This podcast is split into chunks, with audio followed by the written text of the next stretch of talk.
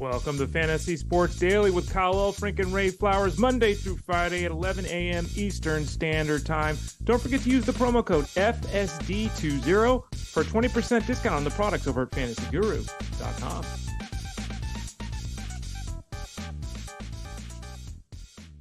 Welcome in to Groundhog's Day, February 2nd, 2024. Kyle Elfrink and Ray Flowers with you at Fantasy Sports Daily, powered by fantasyguru.com.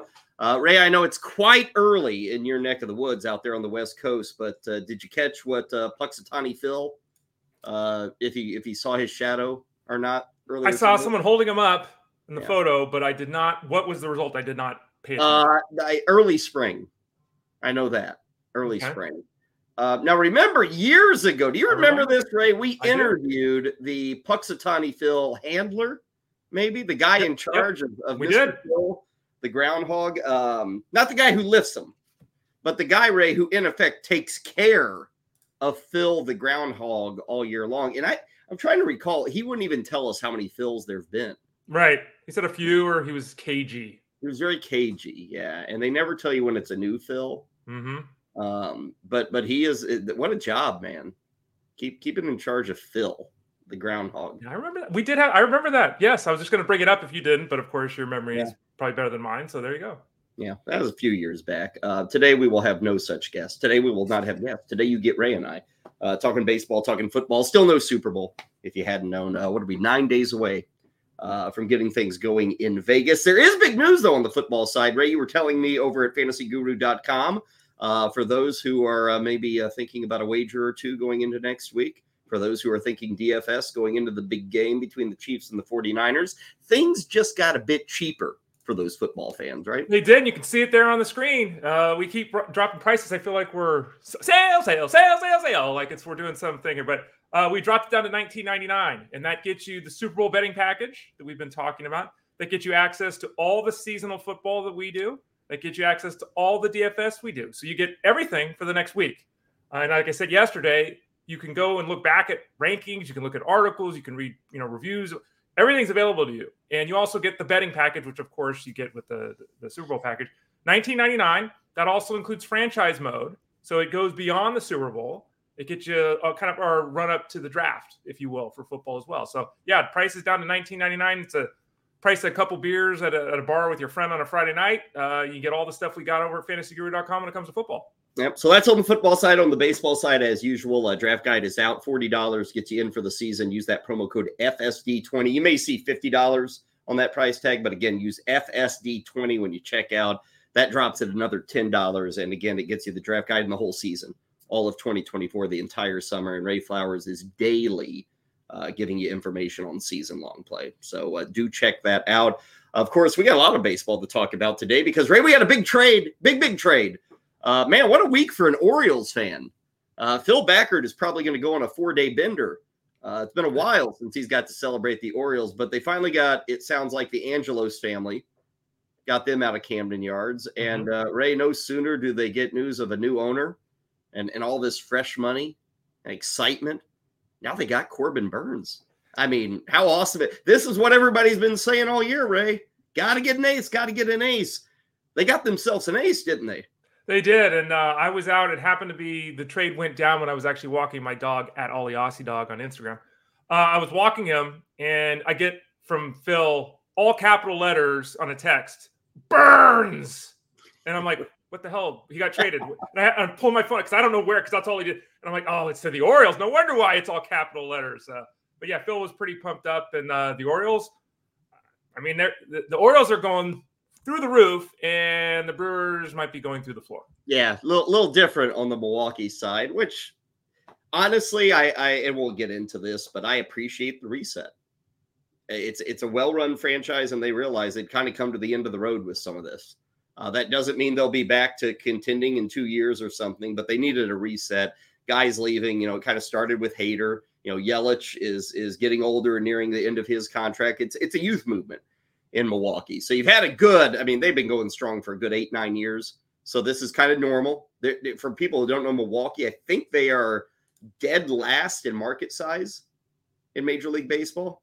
They're somewhere in the 30s uh, but it's a very small market, but a very competitive team and good ownership overall. So we will discuss it from the O's perspective, from the Brewers' perspective, and of course from the fantasy perspective. Uh, while Phil Backert's going crazy about his Orioles, Ray Flowers is uh, not so crazy about his Giants. Uh, they continue to kind of sit on the sidelines. A little bit of news there. Uh, they want to sign guys, but what do you know? Scott Boras is in the way. So we'll talk about that. Uh, Ray is going to recommend some new categories for fantasy baseball, some things to uh, maybe kick the tires on as you get set for your upcoming fantasy baseball season. We've been talking about getting rid of categories all week long. Uh, whether you agree with that or not, Ray's got some suggestions for improving fantasy baseball. Uh, we will finish up our discussion of all things first base coming up later today. We'll talk to the rookies that you may get introduced to here in 2024. And then we'll finish things off with a, a little bit of uh, NFL news. Uh, the Packers got news on Aaron Jones and Jordan Love. We'll finish up the tight end position, talking about rookies and maybe where to draft that position in 2024 because the depth is there. Does that change the goals? Does that change the uh, spot? In which you get excited about tight ends. A big thank you to everybody joining us here live on a Friday morning. Uh, just as much, we thank those that uh, download the podcast and listen to us, whether it's in the afternoon or the evening, whenever you get a chance. Uh, chat room's open. So uh, if you're following us on the YouTube channel, uh, X, Facebook, wherever you're at, uh, by all means, send us any questions or thoughts. Okay, Ray, let's start with the big news Corbin Burnes. Um, again, he, he's been on the market. He was upset with the team last year, went through the whole arbitration mess. Uh, worth noting this year, he just took whatever they were offering. He didn't want to go through that again. So he just took the, and he's getting paid well. Um, but Ray, the, the writing was on the wall. Mm-hmm. Um, he, he was moving on after this season, uh, was going to be traded at some point. Um, I, I, I think, and again, we'll get to the Brewers side. I think they did pretty good in this trade. Like you're getting rid of an all star pitcher. I don't think it's ever safe to say, oh, we got a good deal. Uh, but I thought they did pretty well what are the Orioles getting here? They needed a horse and an ace like this. I think Burnes fits the bill, but we're obviously more driven by the fantasy considerations. Mm-hmm. Um, SP1 for you when you look at Corbin Burnes, does he land into that realm for 2024? I think he does, and there's there's a little bit of concern, but again, it's pitching in 2024, right? Uh, you look at his workload the last two years; he's one of the the top end guys in all of baseball. 200 innings, 190 innings. Uh, the year before that, he was at 167. So he's given volume. Since he really broke out uh, back in 2021, the last two years have seen a pullback. And I think the biggest concern isn't that he's going to fall on his face or his ERA is going to be 3.9 or anything like that. The biggest concern is the strikeout pullback. And mm-hmm. you know, you look at it in 2021 when he really emerged, strikeout rate was almost 36%, which is a massive number for a starting pitcher. Massive. Last year, or two years ago, it was 31%, which is still elite. Last year was 25.5%. So we're talking about a 10% drop, which in reality is like a third of his overall number. That's huge. Now the league average is about 20, it's high 22s. So at 25 and a half, we're still looking at a guy who can strike out a batter per inning and all that kind of stuff. But when you see the velocity dip a little bit and you see the strikeout rate pull back as it has, you have to change expectations a little bit. I think bottom line is in a fantasy space, would we rather have 10 and a half strikeouts per nine innings and have 162 innings pitched? Would you rather have nine strikeouts per innings and have 195 innings pitched? So I think yeah. it works out for us in the fantasy space in the end, Kyle.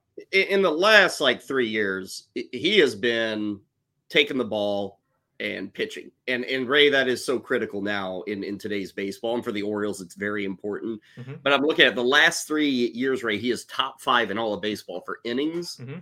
Ks, um, WAR, FIP, SIERA, um, ERA, he's 7th mm-hmm again, three year frame. So about the only knock on this guy appears to be the strikeouts. Mm-hmm. Um, you know, this is a player. It's it's kind of wild to think of. Corbin Burnes in his second year, Ray was one of the worst pitchers in baseball. Like really was awful. It kind of who was it? Roy Halladay. It wasn't Roy Halladay like just dreadful for a bit with the Blue Jays, and no. then he went back to the minors, figured it out, and became mm-hmm. Roy Halladay.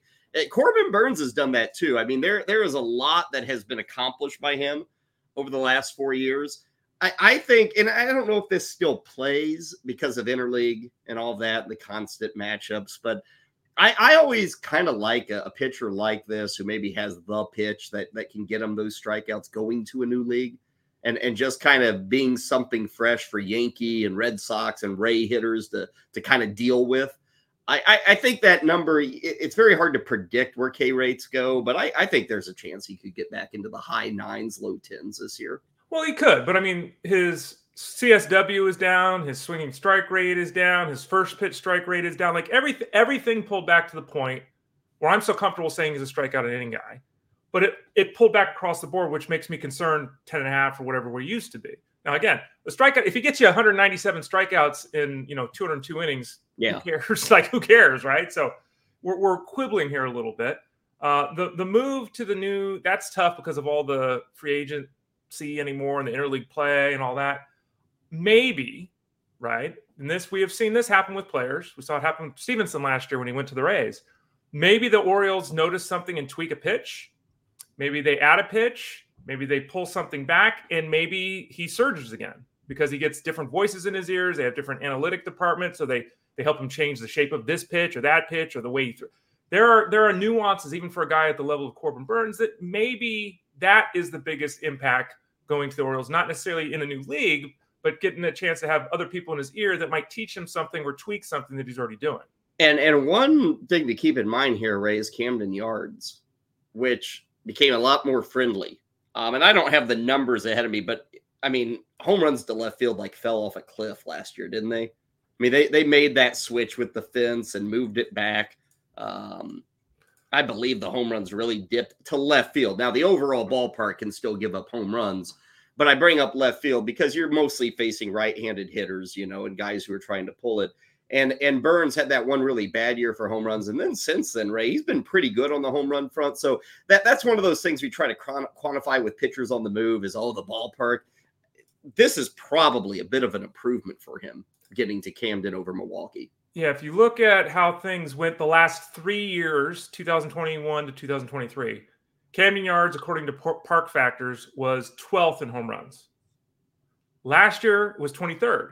So that's yeah. a huge change to your point. I mean, that's a doubling of, of where we're at. So yeah, it's not a scenario where the ballpark is is uh, something that you should be panicked or nervous about with Corbin Burnes. There are, you know, being in the AL East, you face all these lineups, and that you know that's that's that's an issue, right? Because the, the opponents I think are pretty damn good but the ballpark itself in Baltimore shouldn't be something that leads you to be overly concerned about the home run in Corbin Burnes. I've got a graph here. Uh, this is ballparkpal.com. Um, and looking at Oriole Park Ray, mm-hmm. down the line, down the left field line, home runs are 37% lower at, at last year. They were 37% lower than the typical major league ballpark. Straight to left field, home runs were down 34% from the typical left field in baseball left center field about 7%. Now, center to right field, everything's better at Oriole Park. So it's it's one of those things like, yeah, hit it to left field. Go for it.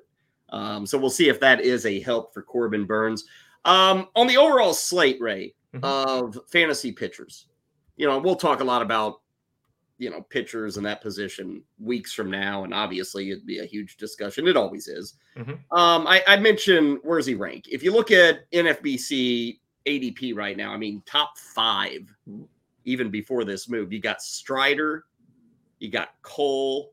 Now, Ohtani is, it, but he's not going to pitch. So in effect, Corbin Burnes is number four, number three. Right. Zack Wheeler, Kevin Gausman. I mean, that's that's the level of pitcher we're talking about. This is maybe, according to fantasy drafters, the best pitcher in baseball being traded here in February. Yeah, I, we upped him in the rankings at fantasyguru.com by one spot because I don't like we're talking. I don't think it's an appreciable change, a new environment, a winning environment. Ballpark's not a huge issue, all these kind of things, but he was already top 10. So it's not it's not easy to make leapfrog. Oh, by the way, just to mention this because I've, I've uh, heard this from multiple people. I encourage everyone to read the disclaimer at the top of the rankings pages, both for pitching and hitting at fantasyguru.com. So I've had multiple people say, Ray, your rank, your projections. They're not my projections on the rankings page. As it okay. says right at the top, they're steamer projections. I'm not in charge of that. I have nothing to do with that because people look at my rankings and then they try to match yeah. the projections. Like, well, that's just there because everyone wants to see projections. That's mm-hmm. I, I, don't factor steamers projections in to tell me how to rank guys. So just be clear on that. Those are not my projections. That's why I can have a guy ranked higher than another guy and the numbers look worse. Um, but yeah, I think that Burnes is clearly and should be drafted as an SP1. The question is, how high do you want to push him? Uh, and I think that, you know, when you're taking a, a starting pitcher that early, you have a decision to make, right? And one of the decisions I think you should make, and who knows if it actually holds up, but one of the decisions I think you should make is you need to take someone if you're going to be the early bird at the pitching spot that is going to be on the field. And for right now, at least, Corbin Burnes looks like one of these. guys. He's not Blake Snell, whose innings pitch total goes all over the place. He's giving you 195 innings. He's there. He's in the prime of his career physically, age wise, all that kind of stuff. I think he's a good guy to have as your SP1. Feels like a lot of guys who are SP1s this year, Ray, have normally been SP2s. And what I mean by that is when I like Spencer Strider, I know he's young, and so it's hard to say he was an SP2 but like Zack Wheeler, Kevin Gausman, Luis Castillo, um, George Kirby, Pablo Lopez, Zac Gallen, um, Aaron Nola, like honestly, Ray, I hear those names and those are going as SP1s this year. To me, if you just say Zack Wheeler in fantasy, oh, SP2.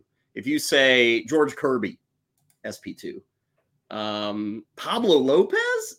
it's like that's an SP3 baby to be. It, it's amazing to look at the and Corbin Burnes to me was a little more of an SP2 than an SP1. Now a lot of people may do, but Ray, these guys have now been pushed to the front of the class. And that that kind of speaks to what everybody has to deal with with pitching is there are no sure things. There are no guys who've been doing it 8 years outside of Gerrit Cole. But th- these other guys, Ray, I kind of feel like we're in such a there, there's a lot of inflation. How about that? I'll go with inflation. It feels like with these guys being boosted well within the top 10 of the position. Well, Corbin Burnes is 6'3, 230, and he's 29 years old. I mean, he's got the build. Go. And that's, yeah. I mean, that's kind of Pablo Lopez, who took what, about four years to prove he could stay healthy. The last two years, he stayed healthy, and last year in particular, his strikeout rate shot to the moon. It doesn't take much, you know, and, mm-hmm. and uh, I'm not saying as a fantasy space we're chasing numbers at the pitcher position, but we kind of do because it's almost like we need to be it needs to be confirmed when you're talking about taking a guy in the third round or second round. It needs to be confirmed that this guy's going to be there, right? Because we can all talk about Tyler Glasnow and like love Tyler Glasnow, but the guy can't throw 130 innings, which is why I'm shocked to see him listed at the NFFC, NFBC, excuse me. He's a top 12 pitcher. Yeah. How? he can't throw 130 innings. Like, how is he? You know, these other guys like Burnes and Wheeler and Cole, yeah, they're going to give you the innings. So again, that's that's I don't take pitching early. I don't think you take pitching early either, Kyle. But if you're going to take the pitching early, it's not the time to be a hero. If you're going to do it, you need to get a guy that's going to throw you 180 innings. At least give yourself a chance with that, because otherwise, you're putting yourself behind the proverbial eight ball. I'm just glad I'm in a uh, 16 team keeper league, and uh, I've got Cole and Kirby. I'm in a good spot on pitching. Uh, that's, fun to carry over from one year to the next. I, I, picked up Corbin Burnes in my dynasty league. I because of the struggles he had. Right, he was a free agent in 2020. I picked him up in September for a dollar. Wow. okay. One so, of the best moves ever, Ray. Right. Yeah, I know. Right. That's what happened because again he, he had the high up here and then he tanked and no one knew. And I said, "What the hell? I'll take a chance." He's had a couple of nice starts. So yeah, I've had Burnes now for years in my dynasty league, and I'm obviously reaping the benefits of that. I think overall too, um, it's probably good to get him out of Milwaukee. That relationship uh, seemed very sour, yeah. you know, and I don't think he's probably excited about this. And mm-hmm. obviously, he goes from a team that is in a rebuild to now a team that is aiming for a World Series. Frankly, when you look at Baltimore, uh, going into free agency as well. I mean, th- this is a really nice setup. Now, sometimes it can be so nice that you almost expect it to fail, but like this is is the move Oriole fans wanted. It's the move Burnes wanted. I don't see the Orioles like extending him. Maybe they get crazy with this new ownership and force it. I, I kind of think he's one and done. Um, which which for some people, Ray, uh, you say rental. I hey, the team's ready to win. Mm-hmm. They have this need. Mm-hmm. They didn't give up a ton. They're loaded with prospects. Yep. I mean, this is this is a great move for Baltimore. Um, and it makes sense for Milwaukee. As for what the Brewers got, Ray DL Hall is a mm-hmm. huge arm that we've been hearing about. He's never we've never really figured out if he's a bullpen or a starter. Have to think with Milwaukee, they're going to give him a chance to be a starter. Uh, they get an infield prospect, Joey Ortiz. Uh, Baltimore is kind of like Cincinnati. They've, they've got all these infield prospects and stuff. It was crowded. Joey Ortiz is almost aging out of prospect world, so he's probably going to be playing with Milwaukee. Um, and then they get a first round pick coming up, a compensatory pick. So it's like in the 30s. But Ray, in effect, they've got a guy to join the rotation and hopefully a, an everyday infield starter in Joey Ortiz. Yeah. And I, the whole thing it's new and it's breaking and we're. I didn't. See, I saw, I saw multiple reports that said the following, which is like I wrote it from my office. DL Hall is going to be a starter in the long term. We don't know if he's going to start now. So until the team comes out and tells us what the plan is, it's very unclear where he's well, going to be. be. No doubt, is there? Well, he was so successful in the bullpen, and he's had health. Well, I know you're shaking your head, but he was yeah. successful there. He he wants to start. The Orioles have always said we'd love him to go back into the rotation. So I think it's fair to think that's the, the, the play here. But note that he threw what 75 innings last year, and in 2022 oh, he threw 90 innings. A, yeah, but to get to 120 shouldn't be. I mean, again, that makes sense, but also have to factor in: has he for the last four months been training to relieve, or has he been preparing himself to start? So I looking at the roster that the Brewers have, it makes much more sense for him to be a starter, to your point. Mm-hmm. Looking at his pedigree and track record, I think it makes much more sense to at least give him a try there. What's interesting to me, and this has been noted, I'm not making something up here that's new. There, are, you know, when you start tearing a team down, when you, when you trade your best pitcher, right, and Corbin Burnes, you have to start questioning, as you said, where the, the the Brewers at, and the Brewers have Devin Williams, why are they paying a closer huge money to win 80? Well, games? and if Williams were to be traded, which is po- very possible, then I could see Hall going to the bullpen. But he as become the closer then. Yeah, absolutely. So that's I, am gonna, I'm going to be very interested to see the, the press conference where they talk about this to see if I, we I get any clarity with it. He's got to be a starter for this team because their teams they have a need. It's like, and no offense to relievers out there, but you're a reliever for a reason. And I think DL Hall, I, he hasn't proven to me you got to be a reliever. Like we got to get him into the rotation, give him 15 starts. Let's see if there's something to build on here. Um, and and Milwaukee's got what Payamps. I mean, they got other guys they can turn to if Devin Williams moves on. Remember, Devin Williams when he came up was nothing like, oh wow, a superstar closer. Nobody thought that. Um, he was a one pitch guy who nobody could hit the pitch, and they're still not hitting it. Uh, but I, I, think DL Hall is, I would suspect, outside of a Williams trade, he's, he's going to go into that rotation. And I would take a very late call on him in a draft. I would have no whether it's bullpen or starter. I think the talent's there. And Ortiz Ray again. I gosh, I, I saw the possible other third baseman or whatever from mm-hmm. Milwaukee, and it was hideous. And I don't know how good Ortiz is at third versus how good he is at second or short or all these things. I don't know that, but they're going to find a spot for him in this infield, I think, too.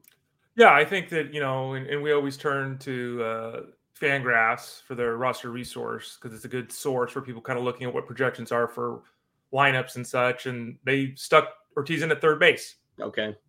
And you know, I mean, if you look at it, uh, Andruw Monasterio, Serio. Oh, that me. was the name. Yeah, I looked at that name. Yeah, it's like, and I, I know I had my hand up in a 15 team mix like I picked him up for two weeks last year because I had a need when I had injuries. But yeah, so it's it certainly does look like that. Now the problem with Ortiz directly is that you know, he profiles as a good major league player, but he's not a 30 home run guy. He's not a 20 steal guy. Like he's not a sexy or exciting yeah. fantasy play. But if he's playing every day in a lineup, like I said, there'll be times probably in a mixed league where you might consider going in his direction in 2024. Yeah, I mean his his slash line last year, and it was all at what was it? Yeah, all at AAA. It's only 90 games, but 321, 378, 507. Um, and he, so he's a guy who has a clue hitting, but but again, he is a little older, 25 years old coming into this season. So uh, the trade is in the books. I think everybody was waiting on a Dylan Cease trade. That has not happened. Um, instead, it's Corbin Burnes going to the Baltimore Orioles. And again, congrats to them and their fan base for a little excitement. Uh, a bit different in San Francisco, Ray. Um, the Giants are a team in need of some moves, and, and not that they haven't tried anything. I mean, they made the trade for uh, Robbie Ray. Let's not forget that. Uh, there have been some other moves as well, but uh, I guess it was Bob Melvin, uh, I think, on a local radio station in San Francisco. They said, Well, are you guys done? You know, you're two weeks out from spring training. And he goes, No, we want to get some guys, but we're uh, in effect getting stonewalled by Scott Boras. and Ray, it's not just the Giants. Boras has Jordan Montgomery, Blake Snell, Cody Bellinger, Matt Chapman, probably some others too, but those are mm-hmm. four big ones. And none of those guys have deals right now. And the history says, Ray, the longer these guys wait, and as we get into February, no matter where they end up, history suggests it ain't so easy to just hit the ground running uh, with these new teams and to just land and be comfortable and ready to go for the upcoming season.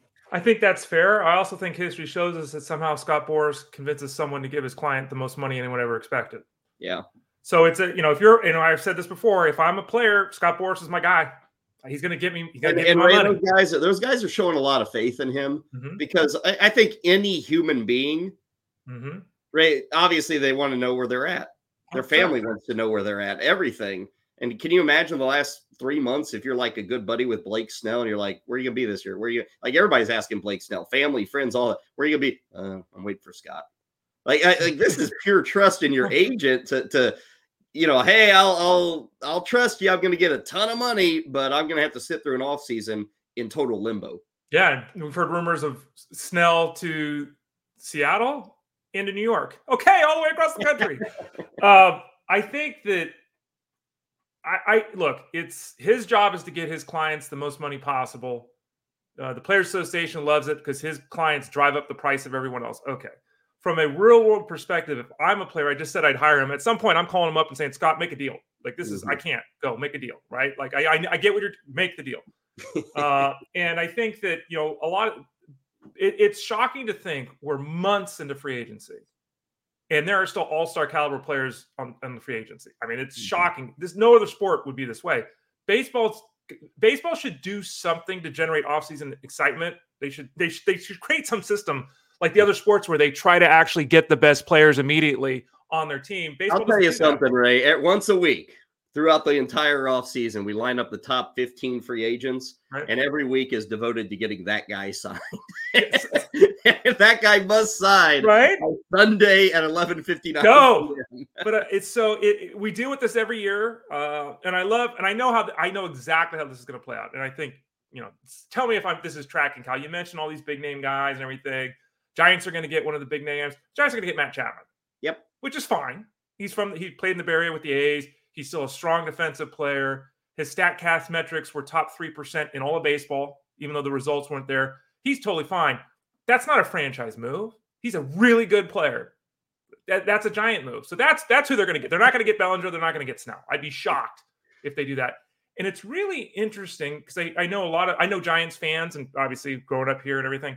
There are a lot of people that are like mad at the Giants, and it's like, look, the Giants offer contracts. They can't make players take it. Mhm. And this happens in all the sports. People as fans say, well, why aren't they doing this? And I hate them. They're not making move. All they can do is offer the contract. They can't force the player to take it. And for whatever reason, because of five blocks in San Francisco, uh, where people shit on the sidewalk, because of that, no one wants to come to the Giants. It's the craziest thing of all time. The Bay Area is fantastic. You're, Yeah. you everything is here: mountains, snow, rain, ocean. You're, but no, they won't come- Earthquakes, even. You even get earthquakes. even so, yeah, right.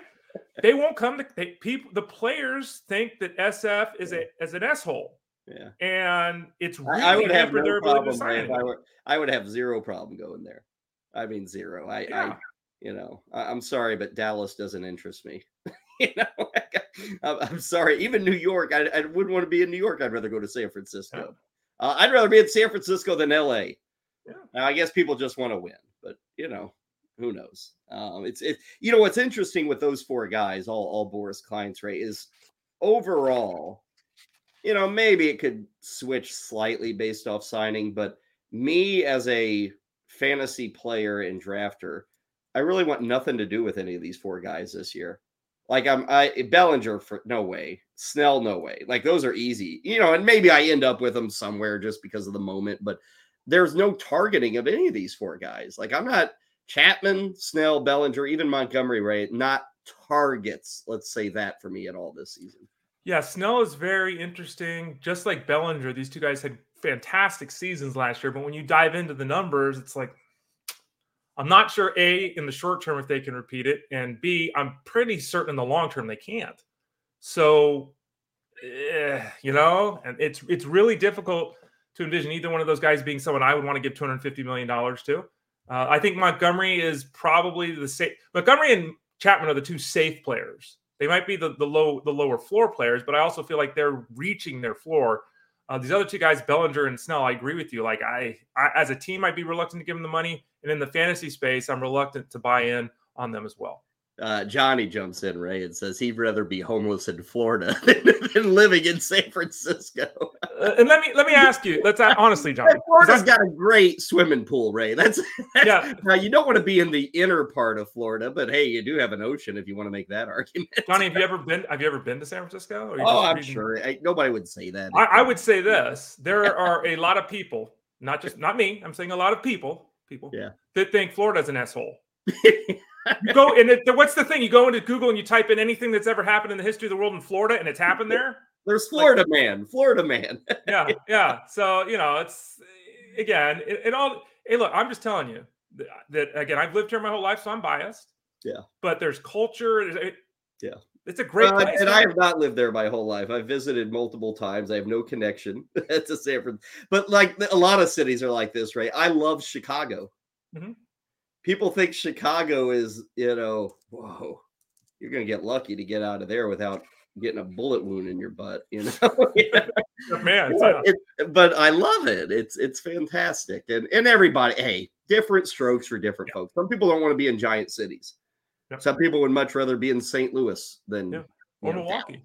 yeah, yeah, in Milwaukee, all and all the. Hey, I'm a city guy. That I I don't know. Um, there are very few. Ray, is there a city you've been to that you said, "Wow, I don't like this city"? Like, is it is any of those that you've been to and you say, "Well, this isn't something I could even do"? Is St. Louis one of those for you? St. Louis is not one of those. Uh, I stayed on the right side of the, the river, like you told me to. Well, you uh, didn't but- go to Illinois. That's Yeah, yeah. Um, New York. New York. Yeah, I got yeah, I can't. It's too much. yeah, too Yeah. much, too crazy. in San Francisco's major metropolitan area, I've got Oakland. I- New York is too much. Uh, L.A. is kind of, but L.A. proper is different from L.A. the region. Right, right. Like L.A. proper, I don't think you know. It's just you're too tight, too tight. Too There's much a lot of traffic. It takes an hour and a half. I mean, traffic's bad here in LA. It takes an hour and a half to go like five miles. Like hell, no, no. As the song says, the uh, highway is always creeping, even when the population is sleeping in LA. there it is. Okay, what were we talking about? Oh yeah, sports. Um, Ray, let's get to your draft guide. Every day this week, we've been uh, kind of well, every day for the few last few weeks and the upcoming weeks, talking about a column, kind of spotlighting um, a stance you've got in the uh, very, very strong fantasy guru fantasy baseball draft guide. Uh, this week, we've been talking about chopping off categories or, or finding switches um, for categories. Ray, what do you think here? Um, categories to add.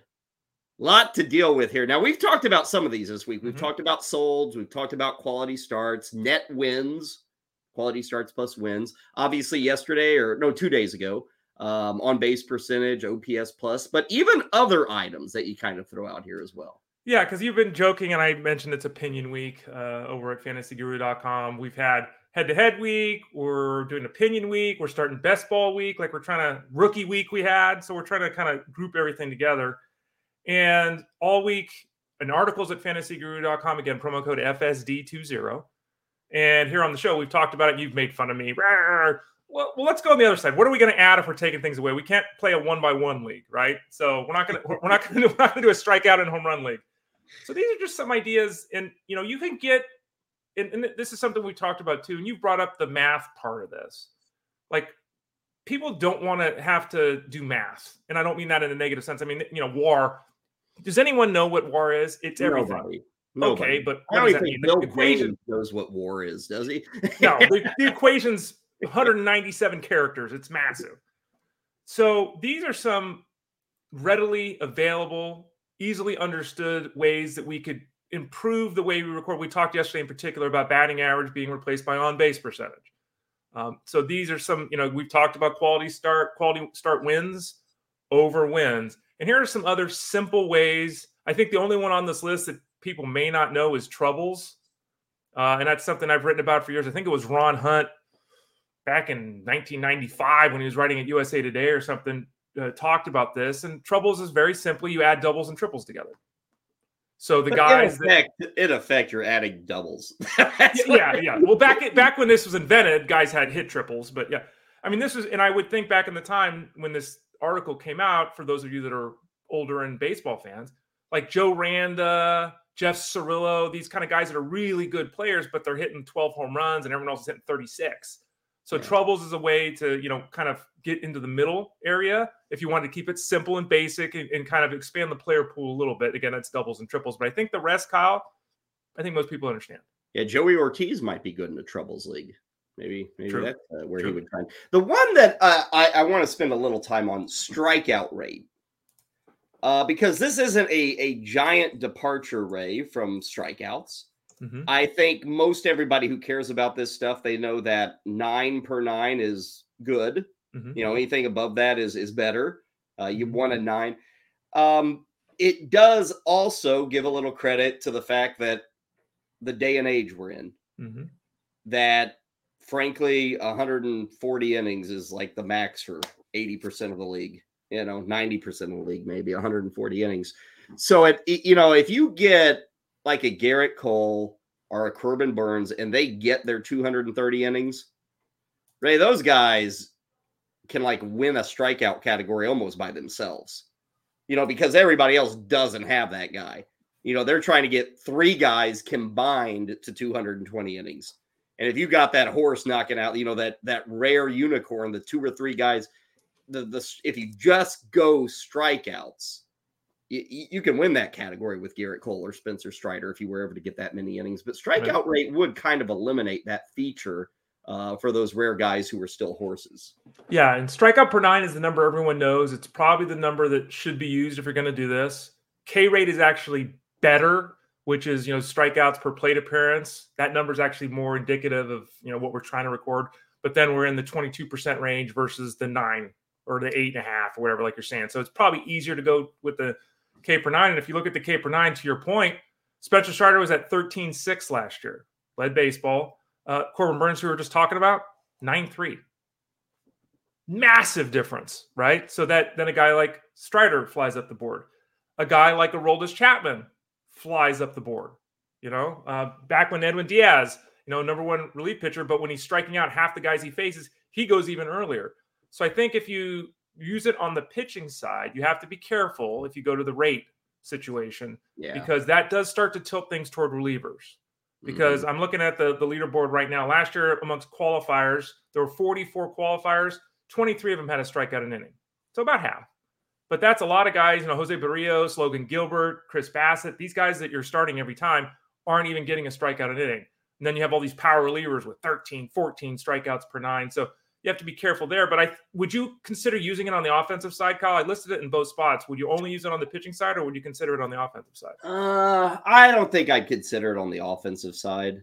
I, it, I I think one danger you run into Ray is is the word rate, which means ratio. We're now getting into that math thing that you said people fear. I mean, now you're getting into plate appearances, and you got to quantify that, and then innings. You're creating, and again, I get it. It's simple, and once you play a year with this, you'll probably never go back. That's usually what people say with this. It may take a little bit of adjustment. I I don't dislike the strikeout rate for pitchers uh, just because it does give everybody a little more of a chance to bite the apple. You know, okay, I didn't get Gerrit Cole, but I can still compete in strikeouts because I got Josh Hader. You know, and and that can lift those, like you said, relievers get a little bit of more of a boost here, uh, which I don't think is a bad thing. Th- this game is driven by relievers. At this 100%. point. Yep. So to emphasize them a bit more in fantasy is is not something I disagree with. Uh, it just kind of depends on the size of your league too. Also, your standards. Like I'm in leagues where you have to have a certain amount of relievers versus leagues where you can just go, you know, nine pitchers or whatever the thing is, and you can break it down however you'd like. Um, it, it, I think all of these are worth considering. I, I'm probably a little bit of a stick in the mud, Ray. The, the only one I, the on base percentage, I'm fine with. If somebody wanted to get rid of batting average and go OBP, I would have no issue with that. Um, I'm still not there with getting rid of wins or saves, though. I'm, I'm still old school with those things. Well, that's fine. And do you think that because your favorite league is a points league, you think it should be different in a points league versus a five by five scenario? Well- Would you be Well, what I like change? about the points league is all this stuff is factored in. Mhm. You know, we do punish hitters for strikeouts. Mhm. It's not strikeout rate, but every time you strike out, you lose a point. right? Every time you draw a walk, you get a point. You know, it's kind of an OBP league and a strikeout league. You know, so Um, when when you have power, you know, you get two points for a double, three for a triple, four for a home run. You get a point for a run score. I mean, there's all these different categories. Um, people may hate this, Ray, but when our offensive players make errors, we count it against oh, the guy. Okay. Uh, now it's hard to make an error in Major League Baseball anymore, but and and in the grand scheme of things, you know, you lose ten points. Nobody's points, paying attention. Yeah. I mean, we lose points for balks. You okay, know, you're old school. Okay. Yeah, we lose points for wild pitches. Okay. So I mean, these things are very minimal. They happen seven times a year. You know, mm-hmm. it's nothing dramatic, but uh, it gets us to 15 scored categories on both sides of the ledger. What do you think about a couple of simple things here? Net stolen bases, net saves. I mean, yeah. to me, if we're going to record the positive, why not the negative? Batting average records the negative. ERA and WHIP record the negative. You you made a face. You don't like net saves or net steals. I, um, net saves is okay. I, I don't hate. I don't like net stolen bases. I just give me stolen bases. I mean, frankly, Ray net stolen bases. Eh, who got thrown out the most? Was it um was it Ruiz? Let's look it up. No, it wasn't Ruiz. I'm trying to think who it was. Somebody way high. He stole. Was it Acuna? No, that wouldn't have been it. No, I'll, I'll get it here in a second. I should yeah, know that offhand, but there was somebody who got thrown out a ton. Like he stole a lot of bases too. The, the two top guys were Witt with 15 and Acuna okay. with 14. Who, who was number two there? Acuna, 14. Acuna, yeah.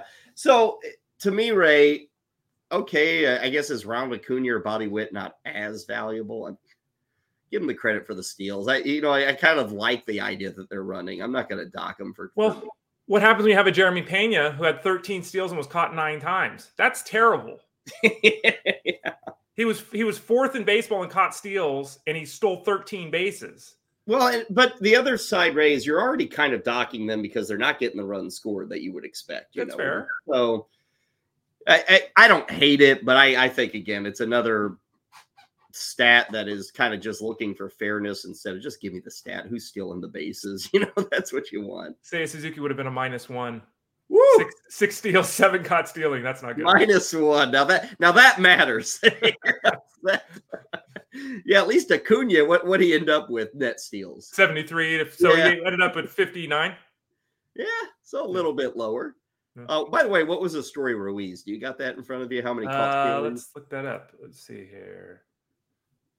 Let me find Ruiz had a lot of steals. I, I don't. He had a ton of steals. They uh, we were talking about the other day. For some reason, the Athletics decided to, to bench him at the end of the season. He was caught 13 times and he had 67 steals. Okay, not a bad percentage there. But there you see it. The form, some categories to add, and of course, you can find more in the column that Ray has up in the uh, Fantasy Guru Draft Guide.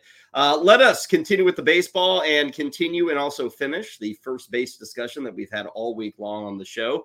Uh, we always start you with a DYK. Did you know Triston Casas, who was a rookie last year? We're going to talk about rookies later. Uh, Triston Casas, as a rookie, became the first Red Sox rookie since Fred Lynn in 1975 to lead the team in OPS. 857 for Triston Casas. Furthermore, uh, he is the fourth Boston rookie to lead the team in walks. Uh, he's like the first since 1965 or something like that. Uh, Ted Williams was a rookie who led the Red Sox in walks. But Ray, I bring that up because um, Triston Casas was a bum for the first six weeks of last year. Mm-hmm. He sucked. He, he, I was surprised they didn't send him down. Honestly, Ray, he was that mm-hmm. bad. Uh, but man, oh man, he turned it around in the second half. And as the stat and did you know indicates, started to get on base, started to hit home runs. He finished really high in the rookie standings. When you look at, I, I know Henderson won the thing by a mile, mm-hmm. but Triston Casas finished really well as a rookie last season. Yeah, 367 on base percentage, 490 slugging percentage. That's an 856 OPS. That's an all star level season. And I don't think that. I think the way it occurred last year was surprising. To your point, he started slowly and he was there. He was wonky, right? But then he caught fire, and for months he was just that guy. I think there was always a reasonable expectation he would be that guy. Now, in the first year, you're playing full time. That's asking a lot, and let's just hope that you know, totally different players. But let's hope he doesn't go Andrew Benintendi, where the best is at the mm. start, and then it kind of. I, I, don't think that's going to happen. I think the approach that Cass has had is excellent. Uh, he takes a walk. He understands the strike zone. He's not a big strikeout guy, right? He's not one of these guys with a 35% strikeout rate. So he really does control the strike zone well. He's got a good approach. Um, I think he's very comfortable there. He had that late success. Uh, I think it's more of the same moving forward for Triston Casas. Okay, so a good rookie season, no doubt, which leads us to the class of this year's rookies, right at first base. Um, and we got a couple of them profiled there, and both these guys we got to see. Um, well, wait, no, Manzardo did not. We did not get Correct. to see him. He was involved in that trade. Yep. And gosh, for all the world, Ray, I thought immediately that the Guardians would bring him up. They'd gotten rid of Josh Bell. You know, they got rid of Savale. Here's the big catch. I thought they would bring him in. They did not. Um, so they kept him in the minors, talking about Kyle Manzardo. And then we see the guy at the top, Ray, who did make the major leagues, and nobody expected this because he was drafted last year. And then all of a sudden, the uh, Angels are bringing up, is it Chanel? Chanel? I'm trying to Schanuel. think. Schanuel, yes. yes. Nolan Schanuel. Let's start with Schanuel, since we have seen him in the big leagues, Ray. Um, came right out of college, and I think it was three weeks, four weeks in the minors. It was nothing, and he was up in the big leagues. Uh, what'd you think of the go around in the big leagues for him? Yeah, and I've got a, a, couple of notes for each guy that's on the screen there, and that's from the scouting report. Uh, did obviously we have a top 50 rookies for the fantasy game at fantasyguru.com. We also have a huge scouting report breakdown for hitters and pitchers. So that's partly what you see there. Uh, I think in the case of Schanuel, he's he's a fascinating guy. Picked him up, I think, for eleven dollars in my dynasty league when he got called up. Um, he's fascinating because, as I note there, he profiles as like Mark Grace. The thing with Schanuel is he's 6'4", 220. He's a big dude, right? But he put he's got if there's ever been a, a, guy with an inside out stroke, it's him. Like you can you can see it, even if you don't know what the hell it is. It looks different. His stroke is different. His control of the strike zone is exquisite like exquisite. We're talking more walks and strikeout kind of guy. Like he is fantastic. He profiles as a 280 hitter right now with a 375 on base percentage and 12 home runs. so uh, he's basically that's not going to cut it, is it? Really? Well, that's I the mean... thing. He does everything right. Everything you possibly could want, he does right, except at this point, he doesn't drive the baseball.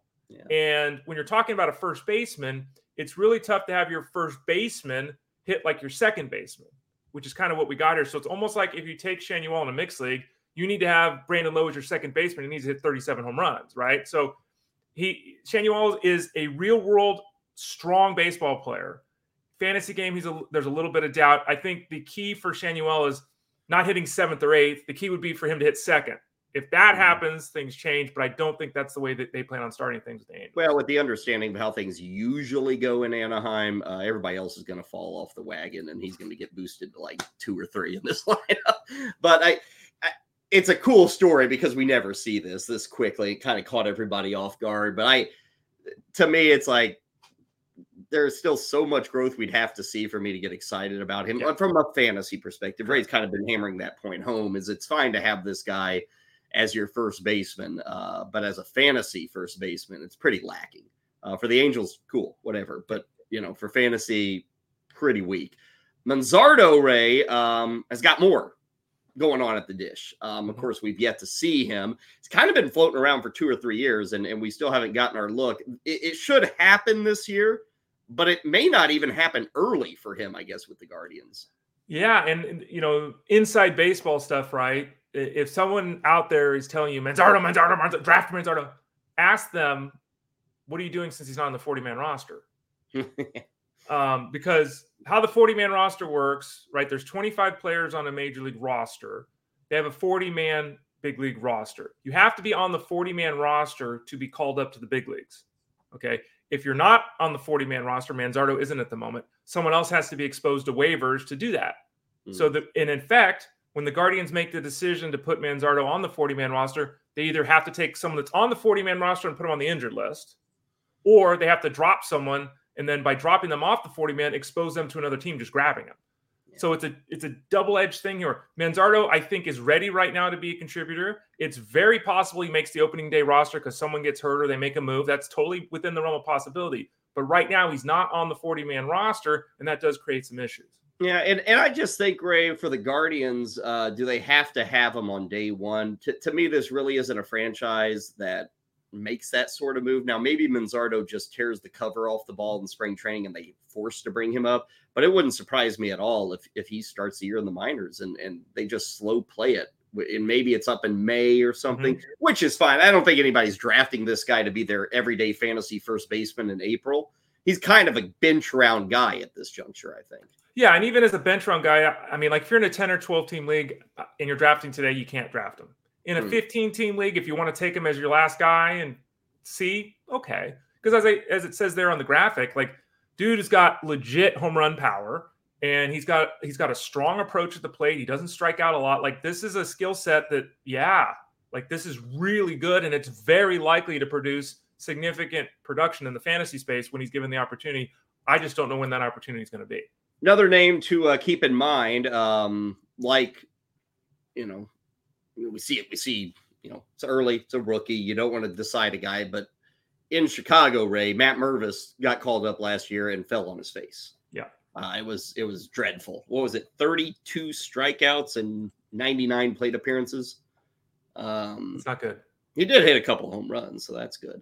32 strikeouts. Yeah, four to one strikeout to walk ratio there. Um, there's a shot here, Ray, just because the, the Cubs don't have like certainty at first base. Was it Busch that they traded for from Right. LA? That's a guess. Um, now, the thing is, Busch, I would put him as a better prospect maybe than Mervis. I think that's fair. Uh, so we'll see. But I mean, Busch could run away with this job, and Matt Mervis is nothing but trade fodder. But we'll throw his name in here. I don't think he's draftable. I think Seattle's got a guy, um, Tyler Locklear, who's considered. It's not a super great position right now with with rookies.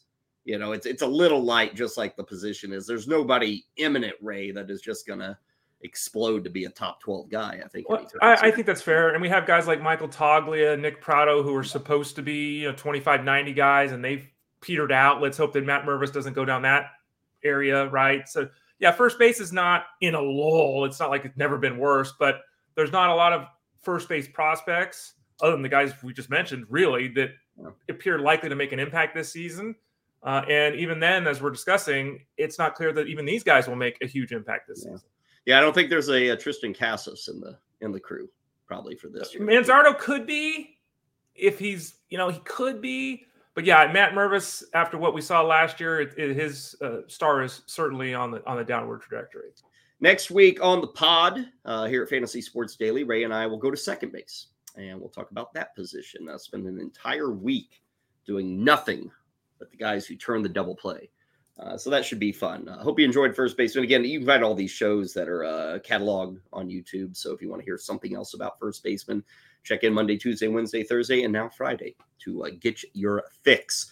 Uh, let's move to football. Got a few minutes here left in the show, Ray. Um, uh, final day for us to talk tight ends. Uh, admittedly, we didn't give them a load of time this week. Uh, yesterday, we talked about the studs and the duds, all of that. Um, with this position, Ray, uh, one thing I did want to bring up to you we're in a draft. Last year, Tra- Travis Kelce, first round, people were taking him top five, top six in a Mhm. PPR setup. Um, he, he was fine. He was not a superstar. He didn't blow away the field. He was fine. And, you know, I hate anytime you say this, like, oh, you, you hate Travis. No, no, it's fine. He, he was fine. Okay. You drafted for more. I think that's fair to say. His numbers were good. I mean, they, they stack up historically as an awesome season. Okay. Mhm. They're just not your typical Travis Kelce season. Uh, late push at the end of the year has certainly helped him in the standing of minds. But Ray, this also comes back to the depth. One of the arguments for Kelce last year was he's going to give you so much more than anybody else. Right. Uh, that didn't happen. The other argument was even if you draft one of these other good guys like a Mark Andrews or something or a Kittle, there aren't many tight ends who are good. That's changed, I think, now, Ray. There, there are probably three or four extra names that you would have to throw in there as good, uh, which to me only drives home the point that I'm not going to draft these guys early. Uh, now we're still seeing Travis Kelce in early drafts go like third round. Uh, we're seeing Mark Andrews, Sam Laporta. These guys are still like in the first five rounds, but let it be known, Ray, uh, I'm not changing my theory for next season. There, there's actually more talent later. Uh, the the more I wait at the position, I think. Yeah, I think depending upon your scoring setup, it's very possible that Kelce was still number one in points per game this year. He and. Hockenson were basically right there with one another. Kelce missed a couple of games. So it's not, if he comes back, and all indications are that he'll come back, I would anticipate a season next year very similar to this season. I think that's totally fair. He's a top five tight end, easy, right? If he's healthy. But the field is catching up, to your point. Totally fair, totally correct. Uh, you've got a couple of guys, and Kittle and Andrews are starting to show some age, right? And I don't think we've seen a, a drop off in Kittle I think we saw some with Andrews, but again, there's injury involved there. So we have a couple of guys that are starting to get a little concerning if you're in a keeper league scenario, something like that. But then we've got Laporta. Then we've got Kincaid. Now we've got Njoku surging. Like we've got guys that are looking like they're just easy Trey McBride. I think Trey, Trey McBride, McBride, is like a very and he's sixth, seventh, eighth off the board at tight end. I love to call him McBride. Trey McBride, who was he was catching five or six passes every game down the stretch. Oh, we got Kyle Pitts, who we talked about earlier, who you know with the new offense, maybe new quarterback, all that kind of stuff. Hopefully, will improve. Um, so those guys are all ascending. We've got a couple of free agents. I mean, Hunter Henry theoretically, if he ends up somewhere, could be something. Dalton Schultz, the Texans have to make a decision whether they want to bring him back. That's a guy that can catch 65, 70 passes. So there is a lot of, I don't know if parity is the right word, but there's a lot of depth at this yeah. position relative to where we were a couple of years ago. Yeah, for a position where you only need one of them, you should be fine. You know, I didn't say that last year. Um, now, one of the big reasons, Ray, of, of the success was a guy like Laporta, Kincaid, the rookies you mentioned. Um, as as we talk about guys who will be drafted this year, there is a name certainly at the top. The position overall is pretty weak for the NFL draft. Um, you know, they're Ja'Tavion Sanders of Texas maybe gets in the second round. Brock Bowers of Georgia, Ray, is the name here. And and the expectations, this guy's probably top 10. You know, this guy is expected to be like a Hockenson. This guy is expected to be as good as Laporta, if not better. You know, this guy is the next Kyle Pitts. Let's hope he isn't really the next Kyle Pitts. but, you know, that's uh, Brock Bowers has been for two years now, the guy people are talking about. Um, he's coming out of Georgia, Ray. And, and again, everybody would say if I'm just ranking off talent, this guy's like top five, top six in the entire draft. But do the teams in the top 10 actually need Brock Bowers? And I, I looked at the list today, Ray. Um, because one of the hits was Sam Laporta. The reason I remember there was this big discussion in August last year. Oh, which rookie tight end? And I was firmly in the pool of Laporta. Now I didn't think he'd be this good, but I was firmly in that mm-hmm. direction because of even last year with like no tight end. Detroit used the tight end a lot. And they had like three or four different guys catching touchdown passes. And I thought, man, they went out and got Laporta because they think he can do everything that they were using four guys to do last year. It really opened up the roster. Dan mm-hmm. Campbell, ex tight end, all that stuff. So, so that worked. And I bring that up, Ray, because for Bowers, it's really important to land in a spot where they're going to use the tight end. And in the top 10, you know, I look at Washington and New England. It's like, okay, they could use a guy like Bowers, but they also need a quarterback more than a tight end. So it's almost like they're not going to draft Bowers there unless they trade down.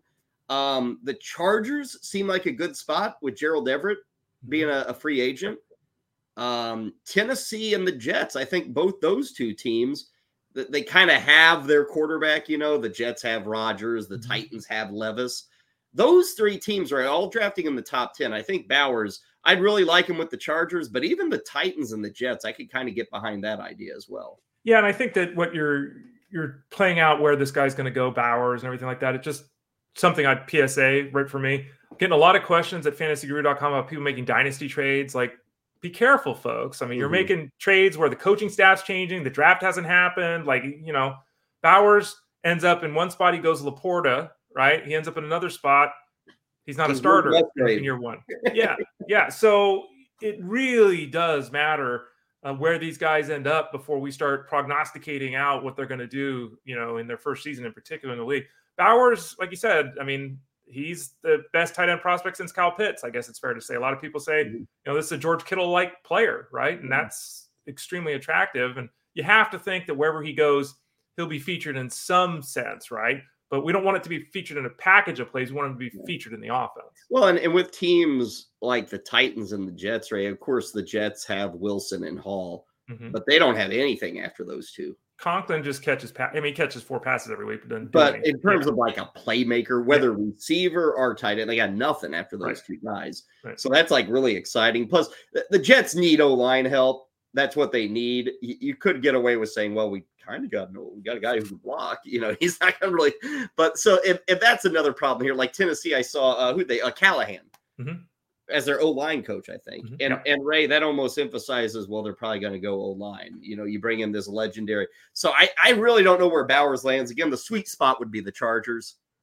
Like I could see that happening, especially with all the questions at the wide receiver position. Like if that were to happen, then we're going to start getting the Sam Laporta. He's catching seventy five passes yeah. excitement with Bowers. If he goes to the Chargers, Ray, I bet Brock Bowers is going like top six at tight end. Like people are going to be that amped about him. Well, again, Kyle Pitts was that way, right? I mean, I get Don't it. Remind us of Kyle Pitts. Right stop, Ray, stop. Um, other names, and again, none of these guys are first round. I don't even know if they're second round. I mentioned Tavion Sanders of Texas, Cade Stover of Ohio State, AJ Barner, Michigan. Maybe Jim Harbaugh just waits to get AJ Barner in the sixth round because he knows the guy. knows. Uh, Dallin Holker of Colorado State and Ben Sinnott of K State. Um, not a not a thriving class. Last year was thriving uh, at tight end. This year we got the one guy at the top, and we'll see where Brock Bowers lands. Uh, again, Super Bowl next week, Pro Bowl. I guess I, I don't know. Is Pro Bowl? It, oh, I didn't even. Yeah, last night, last night, I, I saw Peyton Manning doing something, and guys kind of roaming around a football field, but I have no idea what they were doing. I I don't know if it was like a, a hunt for Twinkies or what. I, I don't wow. know what they were doing. I totally blew it. I didn't pay any attention here at all. Oh my god, the NFC took the lead. Wow, flag football prize money. I didn't pay any attention last night. Kyle, I blew it. Well, I don't want you to pay attention now. It's certainly not one of those things, Ray, where you go back and say what I miss. Okay, so I should go write a baseball article after the yeah, show. And not, okay, so. okay. Yeah, yeah. Uh, I will note though, Ray, at the Elfrink household tonight, mm-hmm. my limping little guy, mm-hmm. um, he is pumped for the All Star Skills competition in the NHL. Pumped. So I will be watching that tonight. We always wonder who watches these things. Right. Dads of kids who are into the sport. Families of players. Yeah. yeah. I think we're making like a pizza night. My wife's oh, here. Nice. I love pizza that. night. We'll get well, he doesn't he's a water guy. I was gonna say we'll get soda out, but we're not gonna do that. No. Yeah. I'll have some beer. Okay. Not him. But I'll be watching it. Playing for a million bucks, man. We talked yeah, that's wild. Okay, that'll do it for Fantasy Sports Daily. I uh, hope everybody has a wonderful weekend. Do get the baseball draft guide, okay, folks? Check it out. It's never too early. I mean, literally, we are like two weeks away from pitchers and catchers. Uh, this is the entire season for $40. You know, people always say, oh, $40 for the whole damn season, people. Draft guide included. I mean, even a magazine, where are they going? They're, the magazines, Ray, are like 15 bucks. 15 now. bucks. Yeah. yeah. The printing presses are starting to demand a lot of extra money from where they were years ago. Um, so $40, not a bad deal. Now, again, use that promo code FSD20 to get the 20% off. Uh, back at you next Monday, Super Bowl week. We will be talking Super Bowl each and every day here on the show, leading you up to the showdown between the Chiefs and the 49ers. There is a rumor percolating that perhaps Jeff Mans is going to stop by next week. If he doesn't, it's Ray's fault. But we'll, we'll see if we can play in that. Um, and then, of course, baseball, second base, and beyond. We will talk all things there. Okay, Ray, have a great week, and we'll check in Monday. Sounds good, Cal. Everybody out there, thank you for joining us, not only today, but throughout the week, throughout the months now. I guess we're into like two, three months of doing this uh, every day. So we love doing it Monday through Friday, 11 a.m. Eastern. It is Fantasy Sports Daily, powered by fantasyguru.com.